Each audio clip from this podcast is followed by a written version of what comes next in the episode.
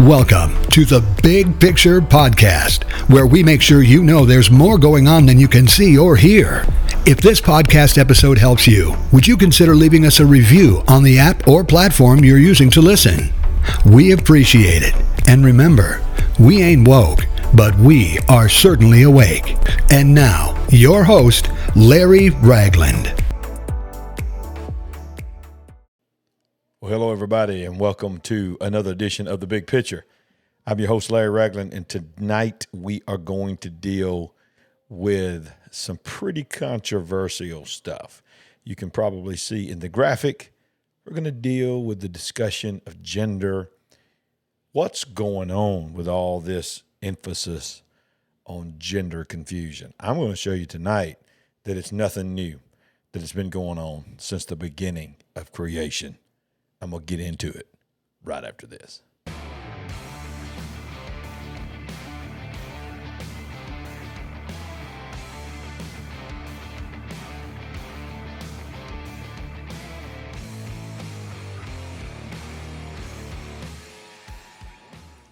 Well, come on in, come on in, come on in. If you hadn't hit that subscribe button yet, go ahead and hit it. Uh, hope we don't lose subscribers over this one. Uh, but, you know, I told you from the beginning when God put it on my heart to do the big picture, that the big picture means we're going to talk, we're going to tell it like it is. We ain't woke, but we certainly are awake. And as you saw coming in and saw the title, probably grabbed you the thumbnail, this is uh, gender confusion in the garden. And I want to tell you that, you know, you think about it, the wisest man to ever live was a man named Solomon. And Solomon was the one that penned the words in the Word of God that said, uh, there's nothing new under the sun. And I've been talking a lot about here on this channel about God taking us all full circle. He's taking us full circle back to the to the book of Acts. He's taking us full circle all the way back to the beginning of creation. And I believe that because I believe that there's no way that God is going to end this thing with his people being less than they were at the beginning. And the relationship, the desire for the relationship that he has with us to be different than he had at the beginning. I've often said that if you want to know how this thing's going to wind down when it comes to the kingdom, you need to look at how the kingdom began in the Garden of Eden, how God set it up. There's no way that he would set up something that wasn't exactly what he wanted. That was his will. Now, of course, man chose to fall, man chose to sin, but the perfect will of God was in place before that sin happened. Walking with man in the cool of the day, man walking in dominion. But beyond that, I want to tell you that there was also roles that was placed uh, within men and women and so forth. And I'm going to get into that in this episode. Uh, and, you know, if this, if this helps you and touches you, Uh, maybe make a comment below. Give us a thumbs up. That would be a blessing. Share this with somebody. Um, let me just tell you that it's called gender confusion in the garden because I want to go ahead and just tell you that the devil, if I'm going to say that nothing new is nothing new under the sun, then there, what I really mean uh, is that the, the devil's tactics are not new. The devil's tactics have been around since the beginning of his temptation of man in the garden.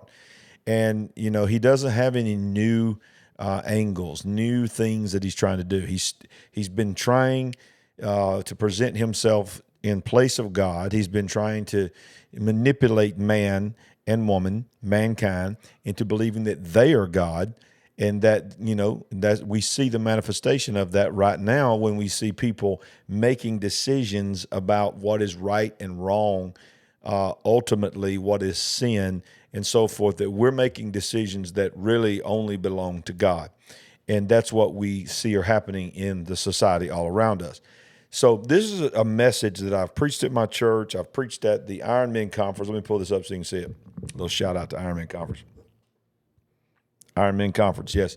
Iron Men Conference just just ended, and I preached a message there that I'm not going to put on my channel uh, because, you know, a lot of some of the things that I said in my teaching that day was geared towards men that was in that house, and, uh, you know, I want to take a broader approach on this. So stay with me for just a little minute. Let me just tell you that the same tactics that Satan was using in the garden is the same tactics that he's using now, and I want to show you that, in fact, The same, the things that we are facing now as a society and the things that families are facing now as a society. And, you know, all of this that's now uh, gender-related, sexual preference-related, all these kind of things, uh, teachers trying to help transition little uh, kindergartner and elementary kids in boys into girls and girls into boys. You know, you may think that that's just conspiracy theory and that that's the hype of some preachers. No, this is really genuinely happening. In some states, it's worse than others, but in some states, they are passing Title nine additions to the Title nine situation that, that is put in place, uh, really was put in place to ensure that Uh, girls had the same opportunity as boys in sports and different things like that. But now it's being, uh, quite frankly, uh, sabotaged and is being used uh, for sexual preferences. Can you imagine uh, when you're in the first grade, when you and I were growing up, if you're, you know, twenty-five years old or older, uh, maybe even not even that old, when you were growing up and you remember back into uh, elementary school, you were not thinking about the sexual identity of your teacher. You did not know that your teacher was even married, let alone what their sexual preference was.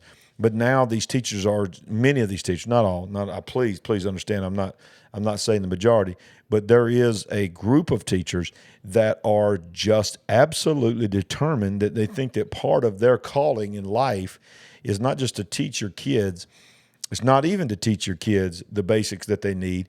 It's to have to use your kids as a platform to propagate this idea that uh, we need to talk more about trans rights and all this kind of stuff. So, so I'm going to hit it straight on. I'm going to tell you something. You know, God is taking us back to His perfect will and His relationship that He had with us in the garden. But I can tell you something else. Satan is also uh, taking his tactics back to the garden because he's just so stupid. He's convinced that if it worked in the garden to convince the the perfect people, Adam and Eve, created in the image of God, uh, to choose to go against God and eat of the very tree that Adam was told not to eat of, uh, then he feels like he's got a he's got a system in place that, you know, if God's going to take us back to His will of walking with us in the cool of the day and having that kind of relationship with us, then He's going to take His tactics back as well. So let's talk about that. The Bible tells us that uh, in the garden, and first, first of all, there's creation. All these things are spoken into existence. God says, "Let there be, let there be, let there be." And it's very powerful in the sense that everything that God created, He spoke into existence. One cool, interesting thing to think about, if you go back and study creation, you'll find that He creates, it's a pattern of God. He creates the sustaining environment first, and then He would speak and call out the species that would be sustained by that environment. In other words, He created the water and then He called the fish out of the water because the water would be the environment in which the, the fish would be uh, comfortable, the fish would be would would grow, and that was the element in which, in the environment in which they were created to exist in. And when they got outside of that environment, they would die. A fish outside of water will die. A mammal, uh, you know, God speaks to the earth and says, "Let the earth bring forth every herb, every uh, herb-bearing tree," and then, of course, every mammal. All comes out of the earth, so teaching us that it is the, the things of the earth that will sustain that creation. Um, so, so we see all that, and then we see it on the sixth day. We see God decides to make man. And when God makes man, it's very interesting and very important that you get this. He does not speak to the air. He does not speak to the ground. He does not speak to the water. He understands that the ultimate source of man is going to be Him. So He speaks to Himself. And in, in Genesis one twenty-six, He says, "Let us make man in our image and in our likeness." So he, he calls man out of Himself. Now, but on the flesh of, of man, He forms man with His hands. Can I tell you something that's very interesting?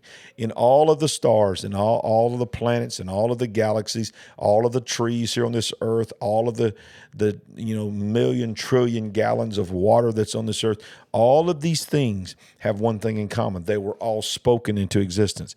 The only thing to this day that man has, that God has ever created with His hands was man. God, God made it very special when he made man. So he comes down and he makes man with his hands, from, forms him from the, from the clay of the earth. But the Bible says that man was not a living soul.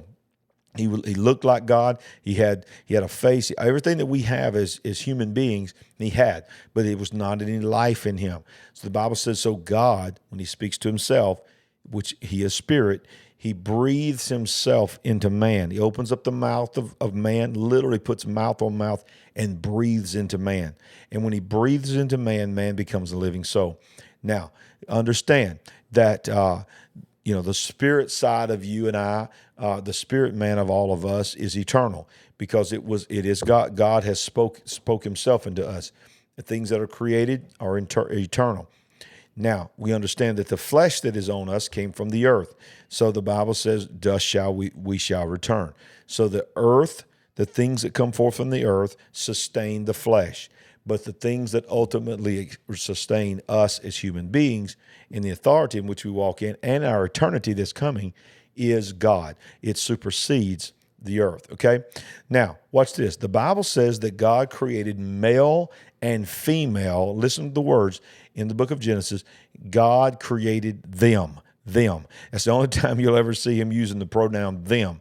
But thankfully, he was talking about, in the proper grammar way, uh, more than one person, not more than one personality, uh, or more than one identification.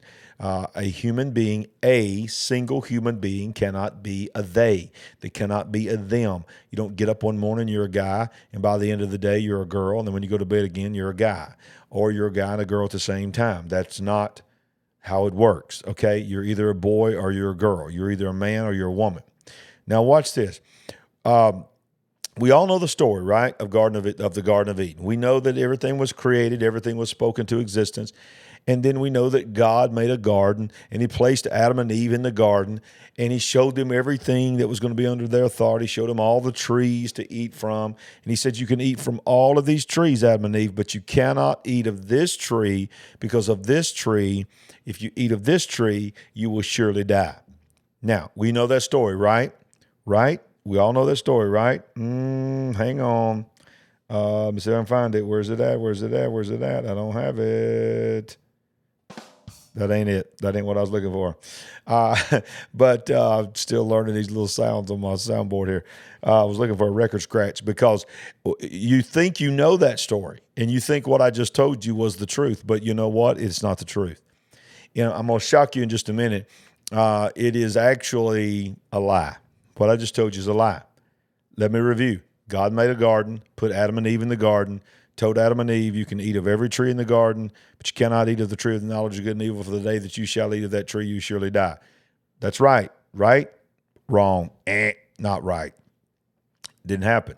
Now watch this. Let me let me tell you why we think that. We think that because of Genesis chapter three, and I'm going to read that. Genesis chapter three, reading from the New King James Version, verse one. Uh, now the serpent was more cunning than any beast of the field which the Lord God had made.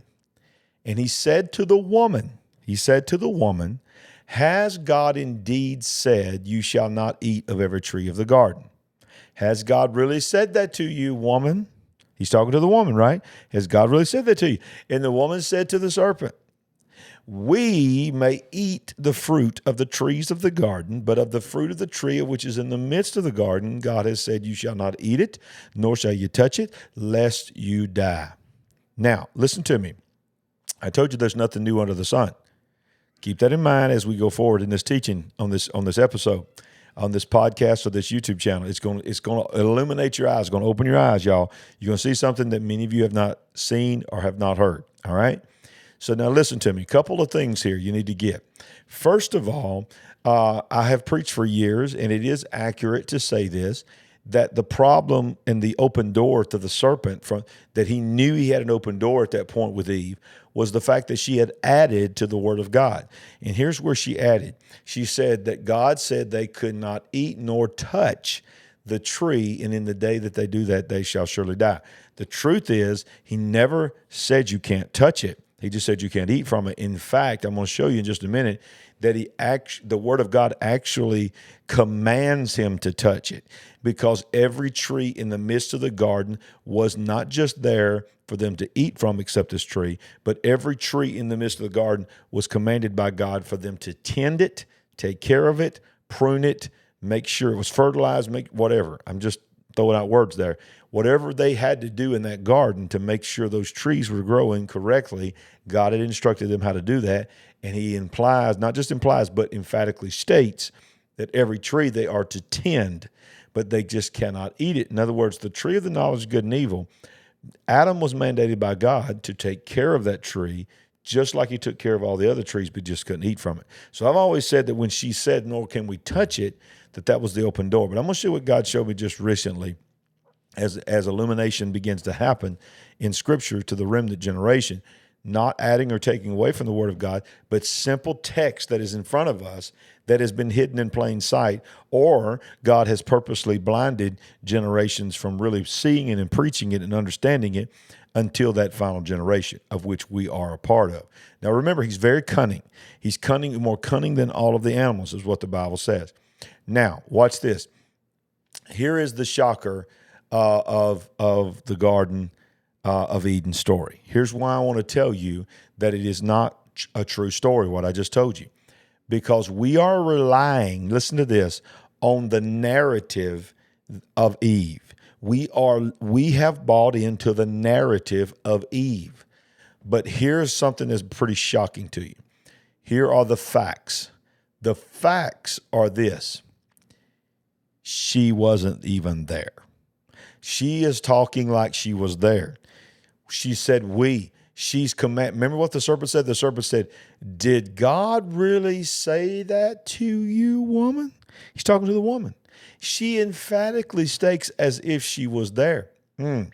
Well, let's see what the Word of God says, because there is a very specific story that she is refer- referencing to about that tree, and it's found in Genesis chapter two, verse fifteen.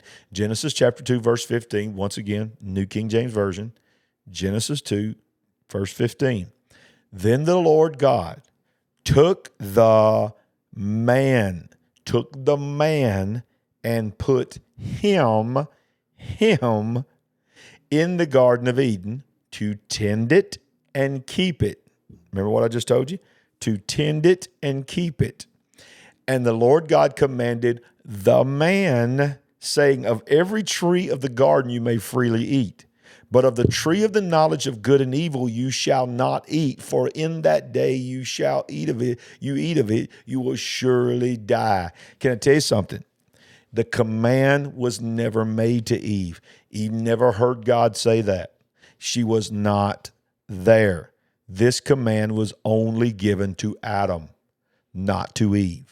Now you say, well, is that just your opinion? No, let's just show you something, because that was verse seventeen. Verse seventeen is the one that says, if you eat of this tree, you will surely die. Very next verse, verse eighteen of Genesis chapter two. And the Lord God said at that moment, it is not good that man should be alone. I will make him a helper comparable to him. That word comparable means uh, opposite, uh, that would work with him, in conjunction with him, but not the same as him. Out of the ground, the Lord God formed every beast of the field and every bird of the air and brought them to Adam to see what he would call them. And whatever Adam called the living creatures, that was its name. So Adam gave names to all the cattle, to the birds of the air, to every beast of the field. But for Adam, there was not found a helper comparable to him.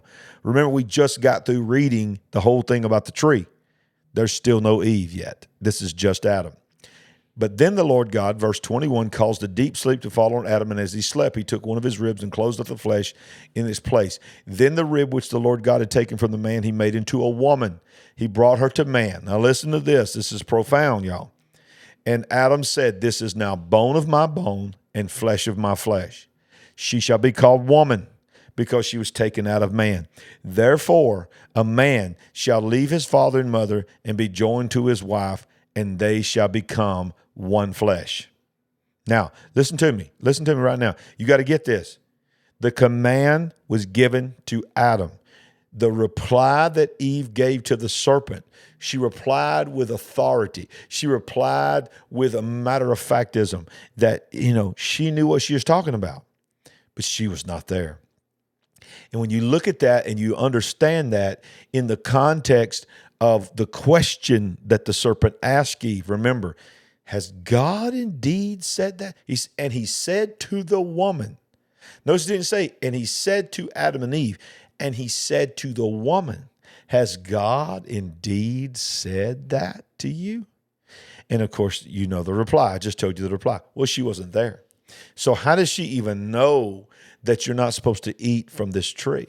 The only way she could even know the command to not eat from that tree is that she got that knowledge from her husband, Adam. Husband, wait, what? Husband, how do you know it's, it's uh, that they were married? Well, I just read it to you, and I'm going to read it to you again. So watch this. He goes from having no idea what a woman is. He's never seen a woman. He was created by the hands of God. Breath was breathed into him. He became a living soul as a grown man. Are y'all hearing me? A grown man. Hang on, hang on, hang on. Listen to the podcast and get a drink.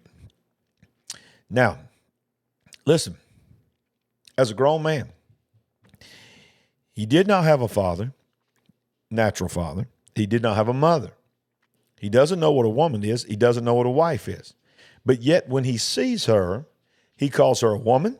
Then he says, uh, she, therefore a man, therefore a man shall leave his father and mother and be joined to his wife, and the two shall become one flesh.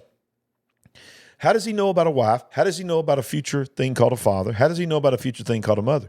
Because during the walking of the cool of the day that God would walk with man in the cool of the day, I believe with all my heart that he was preparing him. He was telling him about this, this woman that was coming, but then he was telling him about even more than that.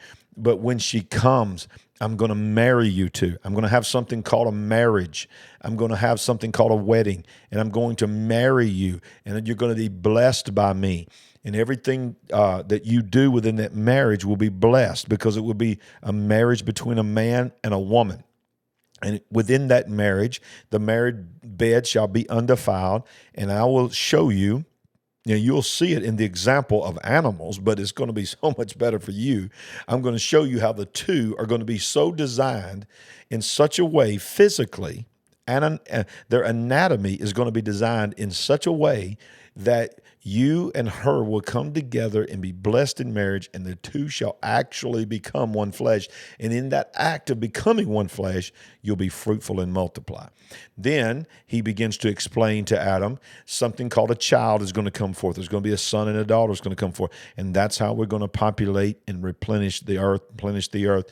And then he says there's going to come a day that the, the man, the boy, is going to become a man. He's going to fall in love with a woman. He's going to have to leave his father and mother. So the entire The entire concept of family, the entire concept of marriage, the sanctity of marriage, marriage being between a man and a woman, all was there in the garden. All happened at the point of when God brought Eve to Adam. All right? You listening to me? It's very, very important for you to get this, because as we wind this broadcast down, the most important part of this broadcast is coming. We have to understand what is actually happening here in, in, at that tree in Genesis chapter three. When Genesis chapter three, we, we don't really know how long it was from chapter two when Adam named all the animals, and God said it's he's ready now. He's ready. It's no longer good for him to be alone. Everything he needs to know about a woman, the future of my will for a family, he's got it. No, it does him no good to be alone anymore. He needs that helper now. Now he's ready. And of course, then he makes him fall asleep. Eve comes forth, and what we just talked about.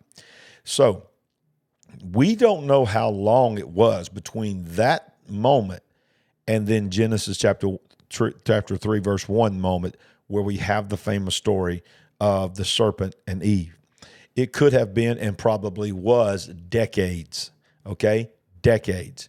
Now, why are you saying that? Um, We know that when Cain and Abel's story happens, and then Abel is killed, and God blesses Eve with another son called Seth, the Bible says that Adam was one hundred thirty years old when Seth was born. So the more than likely, uh, the, the many, many years had went by. Many, many years had went by, and there, no telling how many times the story uh, was told by Adam to Eve. Now, over the course of time, uh, it's very obvious that Adam began to be resentful towards the fact that he is having to tend this tree, but he can't eat of this tree. And what happens to a lot of people in, in life even now is you, you're the one that gets up at four o'clock in the morning. You're the one that has to drive through traffic. You're the one that has to work outside in the heat of the day. You're the one that has to dig the ditch to make the check. And then when the money comes in, you know, you see, uh, you hear people telling you that, you know, ten percent belongs to God and all of this. You know, but I made that. That's my money. That's my money. And God is saying, yeah, I understand that, but the earth is the Lord's and the fullness thereof. I'm I'm, I'm asking you, uh, I'm actually commanding you uh, to make sure that you remember me, to be a giver and a sower, and not just think that it's all about you, because it's not all about you.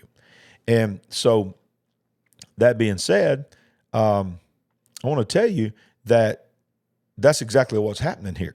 We know that at some point, man was intended by God to be the spiritual leader, to be the priest. We know in Genesis one twenty-six, when he says, let us make man in our image and in our likeness, and let us give them dominion, that that is a kingly statement. In other words, I'm, he, he was a little k king, and that's why God is called the King of Kings. But he put that garden in there and said, this is your dominion. This is, you are in charge of this. You are the authority here. You are the spiritual leader. You are the spiritual priest. Well, at some point, here's what we're facing right now.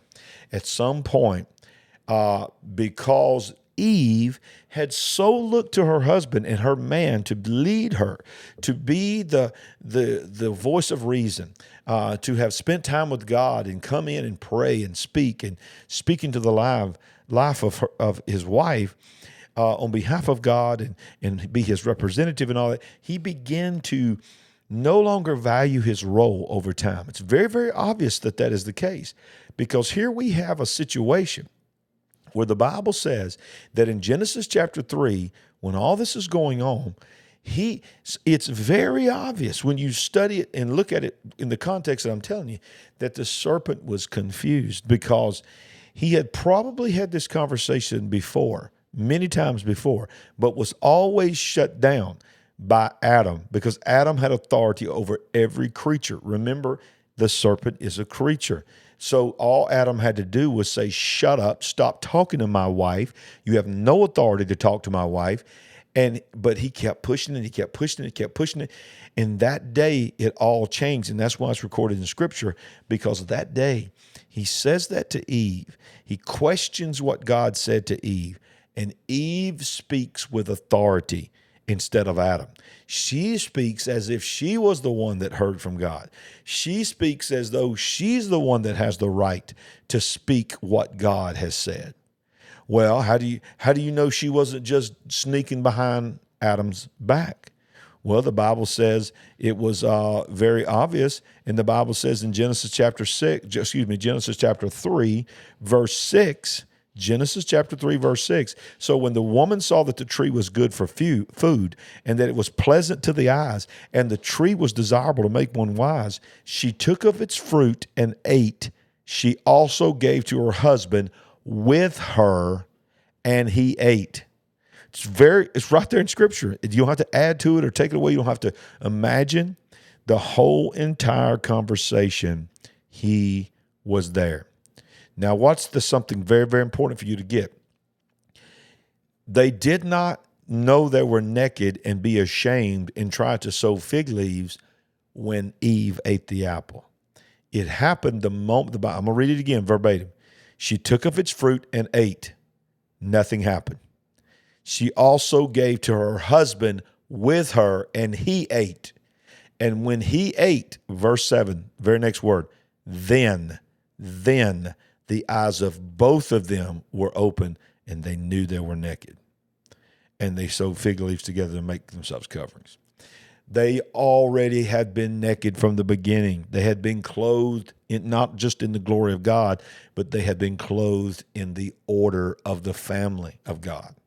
Listen to me. God has never intended for man to dominate and to abuse his authority, but God has called a man to lead.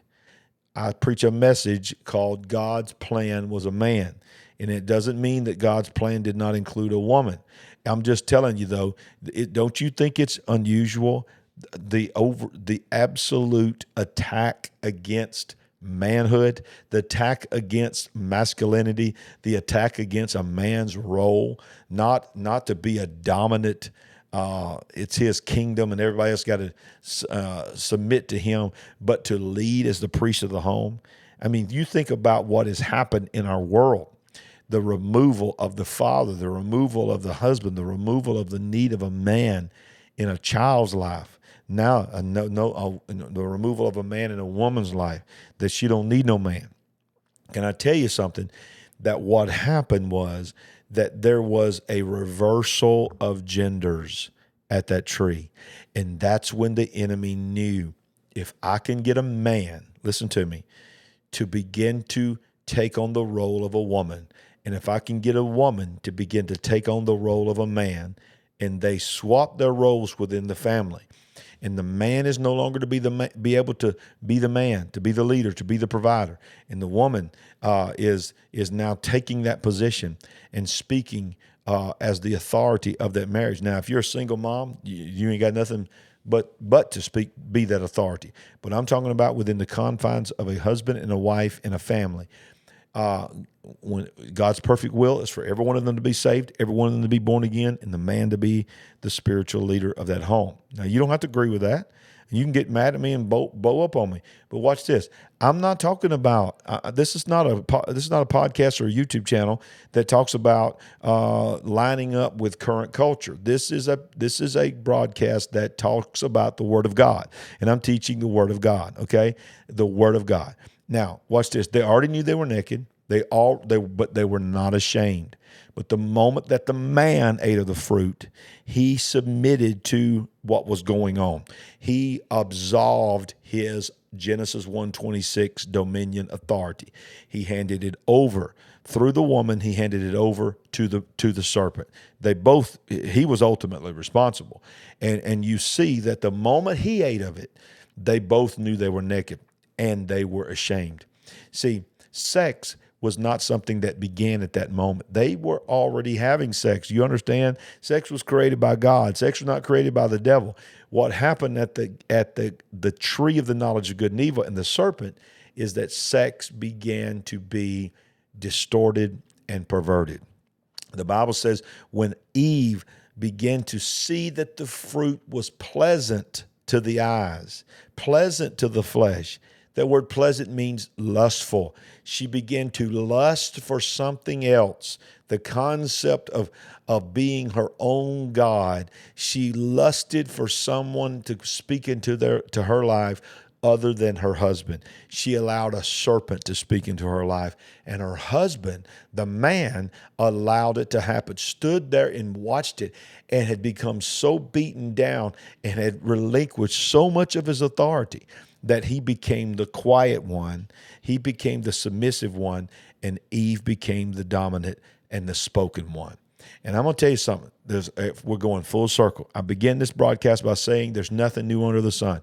That's exactly what we're facing right now, is that the enemy is trying to confuse the genders, trying to confuse uh, for us to understand God's plan. Because if we can confuse that if we can convince ourselves that we are really not who we were born as, then then then the only thing that's left after that is that any authority or any role or any uh, direction that came with that gender is out as well. And now we we have confusion of families. We have we have uh, two women together. We have two men together. We have now a man and two women. I have a woman and two men. Uh, they call it a throuple. They're trying to push that now to to be legally married. I mean, you just begin to just whatever you want to do, whatever you want to become, you can become that. And when you do that, that confuses your mind. You no longer believe in the order of God. You no longer believe in the uh, in the in the sovereignty of God. You no longer believe in the creative power of God, and you no longer believe in a perfect God, because you believe that God actually made some mistakes, and God actually didn't really produce what he should have produced, because he produced a body, but then he put uh, another person inside that body that was a different gender. And that just confuses it all. Are you hearing me? It just confuses it all. And that is where we're at. So, ladies and gentlemen, let me just tell you that the confusion of gender is not anything new. There's nothing new under the sun. The confusion of gender is the fact that we are going full circle, and the enemy ain't doing nothing. He ain't doing nothing that he hadn't done before. Are y'all hearing me? So that's the end of this broadcast. And there's a lot more I could say, but I don't want to keep you too long. This has been a little bit longer than normal anyway. So if you like it, give me a thumbs up. If you got a comment, comment below. Share it. Got a lot more to say on this coming up in future episodes. But um, this is not hate speech. This is just facts. This is Bible. Men, it's time to be men. Women, it's okay, and it's time to be women. Okay? It's time for us to take the roles that God has ordained for us to take. Our children are depending on us. Don't relinquish your rights and your authority to another man, another woman, or a teacher, or a system, or a government. You are their parents. It's time for you to stand up. Open your eyes. Wake up. Don't go woke. Go awake. Open your eyes to what's happening. I'll see you next time on The Big Picture, where our eyes are wide open. God bless.